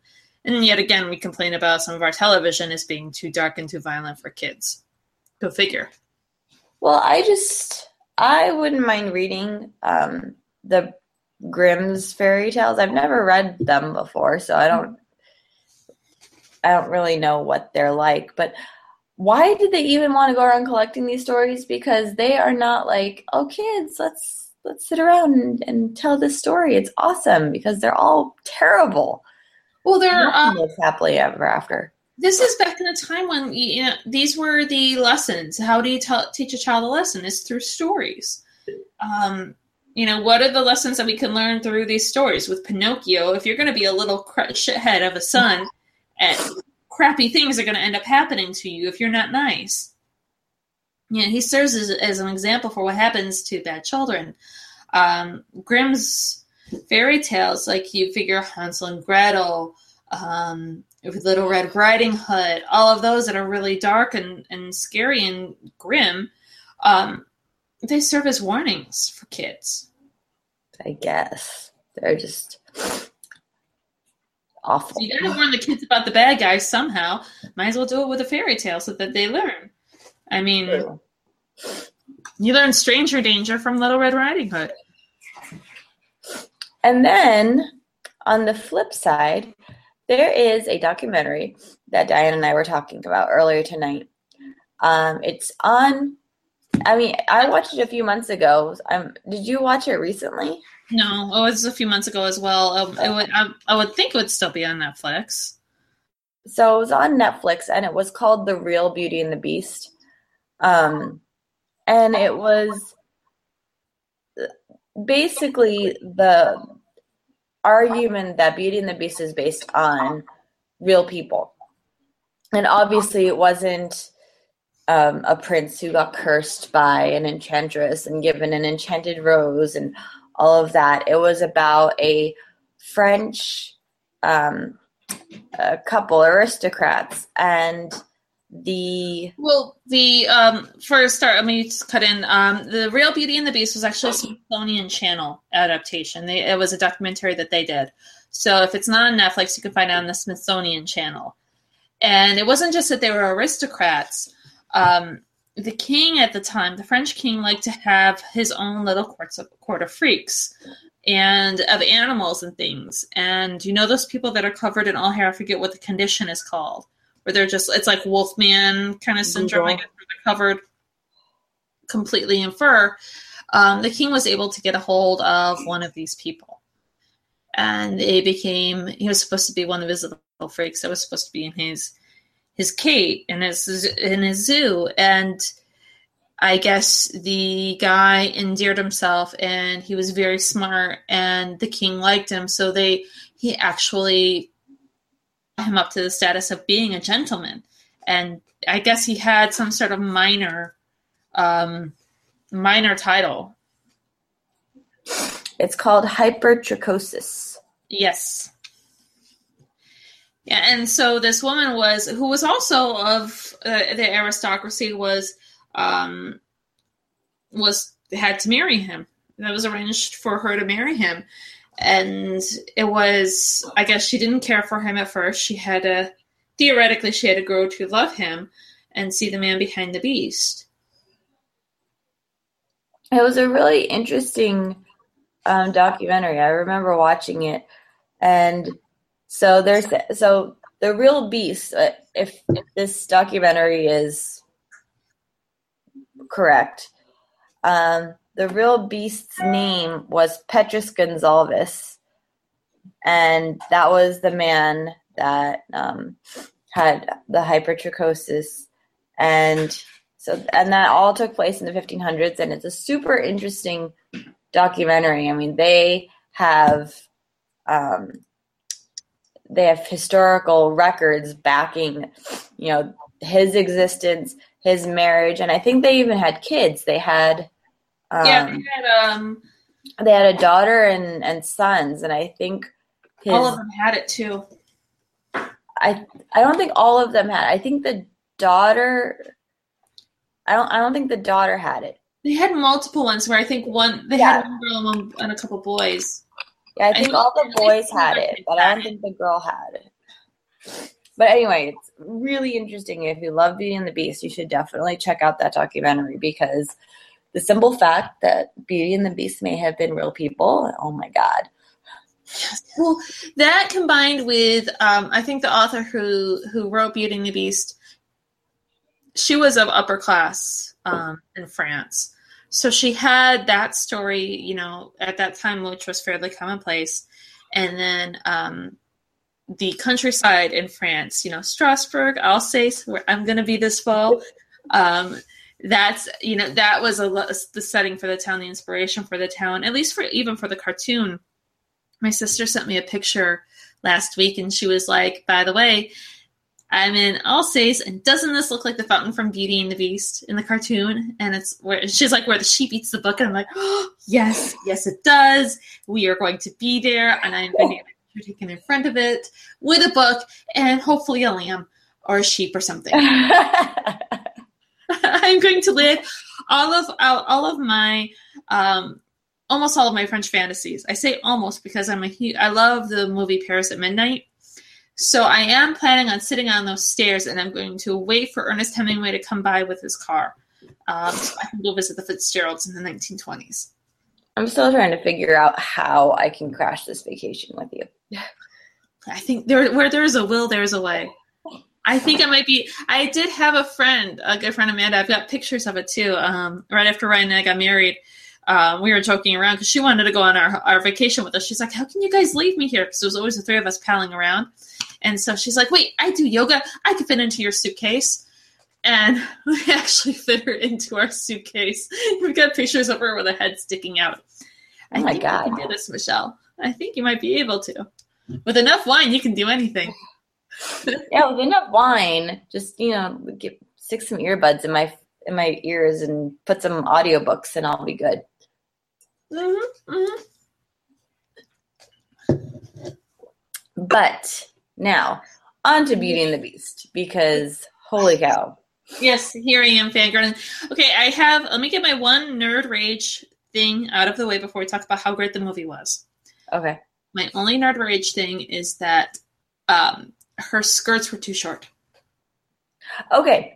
I was thinking about that the whole time because Thank at you. the um at the very beginning, yes, her the ball gown, the yellow, the gold, it was too short. It didn't trail and it was too short. Even her her day to day thing. This was roughly what seventeen hundreds France, sixteen hundreds France. At that time, up until like really the nineteen hundreds, late nineteen hundreds, early twentieth century, or no, I'm sorry, early twentieth century, late nineteenth century. It was improper for a woman to show her ankle. If you showed your ankle, you were a harlot. And they were making Beauty a harlot through this whole thing, and I'm slamming my fist down because Beauty was not a harlot. So I was thinking about that because at the beginning, uh, if if you've seen the movie, you saw that she kind of had like she had um what are She they called? underneath. Like what are they called? Bloomers. Bloomers. Yes, thank you. So she wore bloomers under her dress, and she had like one set, one side of her dress like tucked up so that you could see the bloomers. She's showing off her freaking underwear. So and and Rich was which Rich came to see the movie with me, and he goes, uh, wa- wardrobe malfunction. And I'm thinking about it, and this is my take on it. This is what I think. So she was super ahead of her time, right? She, they made her an inventor, and obviously, like she's Belle, so she reads, which is also like frowned upon at that time. Um, I think that was like her nod to breaking against tradition and wanting to wear pants and wanting that freedom that pants comes with and not being like saddled with a full dress and skirt, but not being quite ready to break with tradition and not wear a dress at all. That's what I think they were doing. This is the face of an unhappy historian. That's I was seriously thinking that the whole time during that movie, whenever she was in that outfit. And I mm-hmm. totally thought you would be so excited to hear my analysis of that outfit. It is a good analysis. It is a really good analysis, and I really do enjoy it because I think it, it, it's it makes sense for it. But I'm still not happy about the fact that she showed off her underwear throughout most of the movie. and she showed ankle. Belle is not a freaking harlot, people. I just no, I, I I'm that's a big thing, and no costuming screwed up on that part. but I loved her dresses. I just I loved her. I love the whole freaking movie. Absolutely. I love I love LeFou in that movie. Josh Gad as, as LeFou. Josh Gad is so good. What roles has he done that he's actually been crap in? Because he is wonderful. The only thing that that happened was when he started singing um, the Gaston song. I, I was watching LeFou and I was hearing Olaf. So Yeah, that a lot of like- Frozen fans were doing were, were thinking the same thing. I mean, even Katie, she went to go see the movie before I did, and she texted me afterwards, and she said the same thing. She goes, "I was watching." I was hearing, I was seeing LeFou, but I was hearing Olaf, and it was throwing me off the whole time. See, I've not gotten into as Frozen as much as I as I've wanted to, um, though I really did like the movie. So I'm not. Olaf doesn't. He didn't strike out for me as being um, Olaf, but yeah, he just he portrayed LeFou so well. He nailed it. I love. I mean, LeFou was never a character that I really liked in the. Who was one. annoying before in the movie? He was that. Okay, so here's the deal. For those of you who watched the cartoon, we're going to address the controversy of LeFou being gay here a little bit. So, which they did so okay. They did so subtly up until the very end, like three seconds, and even still, that is subtle. Yeah, That's the only time that gives away that he's gay is in the in the very last three seconds. Okay, so let me break it down like this. We all know that one guy or girl who is so obsessed with their friendship with another person that you don't know if they're going to randomly just start humping them. I kid you not. There's a, we've got a good friend of ours who has this guy friend who he's slightly obsessive over our friend. Um, this guy, we shall call him. Um, trying to think of a name. We'll call him Bob because that's not his name, and I don't want to, you know, be really mean and rude. But Bob kept going over to our friend, and the four, well, there was like five of us. And every time he would talk to him, he would put himself in the middle of everybody. So he was his back, he was his back was to everybody else, so that our friend could only see him. And we're spending the day together at Disneyland, all of us. And I swear to God, and multiple times I thought he was going to randomly hump him because he was so obsessed. And he was like, "Hey, hey, you gotta know this, you gotta know this, and oh my God, this, and this, this, me, me, me, look at me, look at me, love me, look at me, love me." That was him. He was like LeFou, and LeFou, that was that kind of guy. So you never knew if one minute he was obsessed with this dude, where he wanted to hump him and make weird babies with him, or if he was just, you know, just kind of friendly jealousy kind of rivalry going on and that is the character of LeFou. When you look at the cartoon, that is him and Josh Gad just elaborated on it and gave him more depth and LeFou is a gay best friend that I absolutely wish I had. Oh my, he's so, and he's not even like like in the animated movie. LeFou just blindly follows Gaston, Mhm. and in in this movie, LeFou like he has a moral compass. Like he knows, like from the very beginning, he's like, okay, Belle is not into you. She is not going to marry you. Don't you think you should move on? And he's just, I just love him. He was probably my favorite character in the whole movie. Did you freeze? I feel like you froze. Uh, you- there we go. Okay. And that's so great that he was able to be become your favorite character in the whole movie, um, because he was really just a supporting character in the cartoon. But Josh, Um, much life. Can we just pause and talk, be super superficial for a second, and talk about how hot Gaston was? Because I would have at least considered it. You know what? I have. Because of the way I love this actor, and I need to look him up real fast because he's been in other stuff. Luke Evans, right? Is his name? What's his Luke Evans is his name? I think so. Let me look it up. I actually had IMDb on earlier because I was curious about something. Um, so I have it right hand, really handy. Because I've seen him in other movies and television shows. And yeah, I, you know, I love my bad guys too.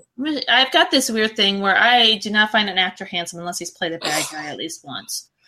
Um, yeah, so his name is Luke Evans. Um, he has been in Dracula, The Fast and the Furious. He was Um, in The Hobbit. he was in The Girl on the Train. Oh yeah, he was in The Hobbit too. Oh, he was. He was the husband in The Girl on the Train. Yeah. That's where I've seen him. Uh-huh. Um, yeah, so he was in a couple Fast and the Furious movies, as you mentioned, The Hobbit. Um, yeah, he is just one good-looking son of a bitch. Mhm. So yeah, I, I think he, he and he looked a lot like Gaston in the cartoon, but he was actually handsome. Like, okay, I could totally, I could see her going at all the girls fawning over him. Yeah, because the cartoon Gaston, someone, um, Katie t- told me that she was reading a, a thing on Facebook, and a lot of girls were complaining that he wasn't big enough for Gaston. Like he wasn't brawny enough. Like, were you watching the movie? Because he was perfect. Right? I mean, you don't want a guy whose muscles are completely swallowing him. Um, but I, yeah, he he looked complete so much like Gaston, so well. And I love how they um they broke down at the beginning because that's like a whole uh, was a huge thing for me in the cartoon. So there's this castle and there's a a king and a queen and a prince and no one knows about them. Yeah. Like no one knows that they're out there. No one knows that the castle exists and all of a sudden there's this beast that no one has ever heard of. So at least in the beginning, you know, they they mention it. They say like, "Oh, the, all the memories are erased, and Mhm. the path to get to the castle is hidden by a magic tree, apparently." Mm-hmm. And Kevin Kline as Belle's dad is just adorable. I want the music box that he makes in the beginning. Did you see? So I was reading an article before the movie ever came out about like Easter eggs hidden in Beauty and the Beast. Yes, and they were talking about the memory with the baker. There was okay, there's that one, but the music boxes, one of them was an Easter egg for Aladdin. Um, the one that she's holding, it has the elephant and like the palace of Agrabah on it. And actually, apparently, they are making a live action Aladdin. Yes, I was so looking forward to that. I was wondering uh, how they were going to do it. I mean, it's going to be so weird for it to happen without Robin Williams because I mean, you can't have the genie without Robin I Williams. know. Um, And they're making a movie about the genie. The genie is getting his own prequel. Robin Williams left us too soon. Um, so yeah, it's going to be. I'm so excited over this because I love Aladdin. I love almost all of the Disney cartoons. I really do. I love. I'm a Disney girl. I grew up being a Disney girl, and I love all these live action versions. I think it's it started with Alice in Wonderland, um, or yeah, it was Alice in Wonderland. Through the Looking Glass came later, and it was so popular that they just started doing them all, and they're all so wonderful. I really like them all. But I think Beauty and the Beast has been the best so far. Have you seen The Jungle Book? I like the Jungle Book. I, I was never really a huge fan of the Disney the cartoon to begin with, um, but I think they did a really good job with um, the um, the live action CI for how all the animals like Oh, I they're actors basically. Idris Elba as the tiger. he was perfect. I got so sad when the wolf died. I know. yeah, it was such a um, so well done. But they they're doing such wonderful jobs with these live action movies, and I'm like, keep them coming. They're so great. Keep them coming, and give keep giving me the cartoons. and the library in when we walked out my i think one of my first texts to to katie was can i just point out that belle started falling in love with the beast once she figured out that he likes to read Yep. There was that wonderful quote. Um, oh, uh, oh, about dating. I have to find it. Um, books are sexy. If, a guy doesn't own a book, don't screw him. oh i know which quote you're talking about Yeah, yeah, I love that quote. I'm like, yeah, it says everything. Um, yeah, I love that. Yeah, and the fact that it was like in the in the movie, she was teach in the cartoon, she was teaching him how to read, but in the movie, he was already a bookworm himself. and he made fun of her for liking romeo and juliet Which And- I totally that totally endeared me to him because I don't like Romeo and Juliet either, and I was like, oh, he stole my heart. the only thing I, I don't even think it would count as a complaint but I feel like there were certain scenes that were kind of watered down a little bit. Like like when she so she breaks in the west wing and you know in the cartoon like he his temper is pretty bad like he loses it. And i feel like he didn't lose it as much as he I could have. they wanted to address some of the feminist issues with the cartoon in, in the movie because I mean you also have to consider the fact that they they didn't adapt the cartoon itself. They adapted the musical. And the Mm. musical based on the cartoon um, which I love because you have st- we, that gave us Stanley Tucci as a piano and he was brilliant. And i didn't even realize that was him until the very end. I didn't recognize him at the very beginning and then all of a sudden at the end i was like oh my god that's stanley tucci!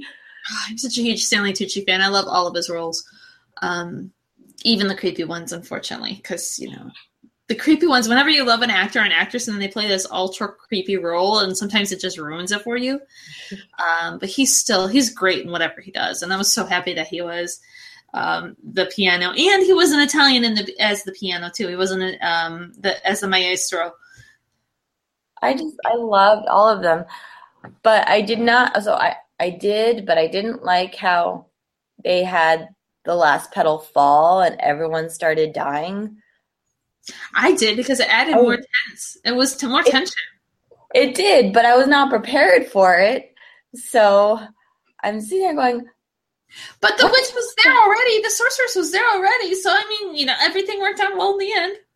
No, I know, but when Mrs. Potts was looking for Chip and she didn't know where he was, and then all of a sudden Chip comes flying, I'm like, oh my god, is Chip gonna break? Because if Chip breaks, I'm walking out of this movie theater.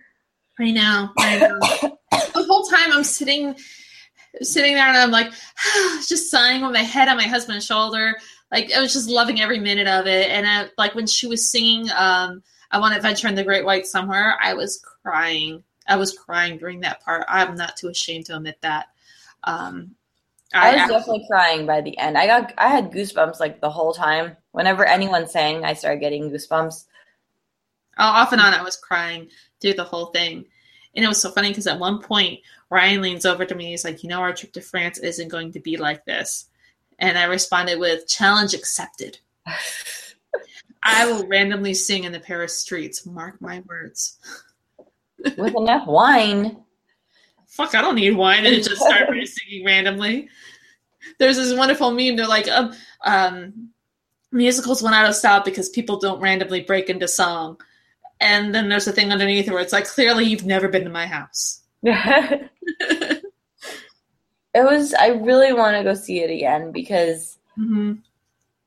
I just I just want to go see it again. I know. I think I need to bug my stepmom because my, my I don't think my dad wants to see it with her, so I'm gonna have to be like, "Hey, Carol, let's go to the movies." Um, I because want to go see it with my mom because I remember going to see that in the theater when the cartoon came out, just to make me feel really old. I got it for Christmas on VHS. I'm pretty sure. I'm, That was when I maybe not. I don't know. I definitely remember going to see Aladdin in the movie theaters and The Lion King in the movie theaters. I saw Aladdin and The Little Mermaid in the movie theaters. My godmother took me to go see it. My mom didn't take me to that many movies when I was a kid growing up. Um, so I really, really wanted Beauty and the Beast, and it was on my Christmas list, so I got it. And I just remember watching it. It was that was when I watched it for the first time, and I was like, "This movie is everything. Belle is everything. That Belle is my princess." This movie is life. And I totally related it to to it too because I felt like an outsider in my little town that I was in, and I felt I wanted something bigger. I wanted something better. I wanted adventures and travel, and In the Great Wide Somewhere. exactly.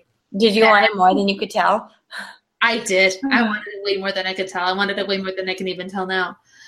and so, it was, yeah, Belle was totally. She was my princess. Well, it was such a good movie, and clearly, We need to talk Yes. about Dan Stevens as a beast, though.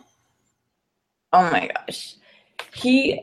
So they didn't make him look like as beastly as I would have thought. but he was still quite beastly. I mean, But, he, was, I mean, he was- I mean, he still looked human. It Like- was yeah, he looked human. It just they did a really good job and in the cartoon uh, this okay, this is going to sound really weird, but I liked him better as a beast than when he turned back into a prince. Mm-hmm. Like I just I really didn't like Adam as He was so pretty boy. he was way too pretty. Yeah, but I like him and oh, I like Dan Stevens because he was um he played played Matthew Crawley on Downton Abbey, and I was a big Downton Abbey fan, and so I already had that little crush on him as being Matthew, and that having that was just like oh, be still my heart. It was I, I don't think um, Rich said that he had he had read articles or seen things on Facebook about people complaining that they could have found a better Belle. A better Belle? And I really don't know who they could have cast that would have played a better Belle than Emma. Um, wow, I just blanked on her last name, Emma Watson. Watson. Well, there were there were multiple things that go on with Emma as Belle. I mean, she's got the looks for it; she could pass off as Belle, but she is a bookworm in real life, and she's somebody that book other bookworms kind of fangirl over. I mean, she leaves books in subways randomly. Yes, you know she has her own book I would pay. Do you know how much money I would pay to find one of her books in a subway somewhere? You know, right? I'm like, crap. I'm hoping that when I, on our way through uh, to Paris, we have a layover at Heathrow, and I'm going to be keeping my eye out for a book, just in case she happens to be going through Heathrow too. And oh, gee, she leaves a book behind. Um. So yeah, I'm so hoping for that. I might hate you forever if that happens, but You'll never. Yeah, not only do I get to go to France, but I find a book from Emma Watson. Um, yeah. There is no amount of um, Fran- Paris or um, London shot glasses that will ever make up for that. no, you're gonna have to send me the book, and then I will send it back when I'm done. We'll see. We'll see if you ever send it back. You might be like, "Oh no, no, I haven't read it yet." No, two years later. Oh no, I just haven't read it yet. I, I'm sorry. I'm getting to it. It's next on my list. I promise. Yeah, and then we're like 85, and you're like, "Oh, okay, I finally read the book." Here, you can have it back now. Yeah. Was gonna say, all the wine stains there are purely accidental, but then I just realized I would never let a book get close enough to wine to get wine stains on it. Well, I mean, I let it get close enough, but I will, I'm very careful about what stains I get on it. There's no wine stains or coffee stains on, or tea stains on my book. Lil, uh, was it Lily or Lynn? I think it was Lily. Left. Well, Lily left a glass of water on my bookshelf, and Landon got a hold of it and knocked it over. So there's like six or seven books that are like all puffy from water damage, and it's, it's it was a very rough day when I found that. Yeah, yeah, I don't blame you. Well, I think we are at our hour now, so We are at our hour already. I know it went by fast. It did. Now I actually have to go work on stuff. I know. Now I have to go to bed. I have to do a presentation, and I actually have to do some other writing, and I have to prepare for April A to Z. So if you guys are actually following me on my blog, creating her story, uh, starting in April, I am going to be doing um, for every letter of the alphabet, I'll be doing a bio on a woman. Um, for example, on Saturday, we start off with the letter A, and my um, the woman I'm doing the bio on is Anna May Wong, the first Chinese actress. And I've it's really it's really weird and really interesting in the light of all the current events happening with um, uh, the whitewashing of Asian um, actors and roles, whitewashing of Asian roles in in Hollywood, and the struggles that she went through as an Asian actress. So check out creating her story and um, come and read all the stuff that I'm writing on that, and cheer me on so that I can actually make it through the whole alphabet this year. You can do it. I believe in you. Last year I made it to T, so no, I made it to V. So I missed like four. I was four short before I before I stopped and lost her and lost it. Well, I'll check in around like N to see how we're doing. Oh no, I expect you to keep on regularly. You you have to check out regularly. Okay. I You will check in regularly. you don't get a pass. Well, thank you everyone for joining us, and um, we'll see you all next week. Oh, and before we go, um, pick your book, whether you're reading Guests on Earth or you're reading Z. Um, if you're reading Guests on Earth, it's how many chapters? Oh, it's 15 Yeah. chapters, so we're figuring how many months, how many weeks we got in this month? Let's quickly do math, because math is hard. Yeah, let's do math after a glass of wine. One glass for you, like two for me. All right, so I've got four. We've got four weeks. They're coming in on the thirtieth, right? The twenty fifth. The twenty fifth. Okay. Oh, I'm looking at March. Okay, that'll explain why I was like twenty fifth. That's a Saturday. Okay, so today's the thirtieth, so we've got one, two, three, four weeks. So let's say for next week, we're going to for uh, guests on Earth, we're going to do chapters one through four. I'm sorry, I keep yawning. I don't mean to keep yawning. It's late for you, so that's okay. And there's no chapter breakdown here, so just read if you're reading. well, go to the back and see what the chapter last chapter is. okay, well, if you want to be smart about it. well, let's see. This is what They're happens. not numbered. She doesn't number them. No. Oh, Oh no, wait, they are. Okay, just kidding. So I think the last one I saw was 52. So just read. yeah. Just read your little hearts out if you choose Z. Let's go.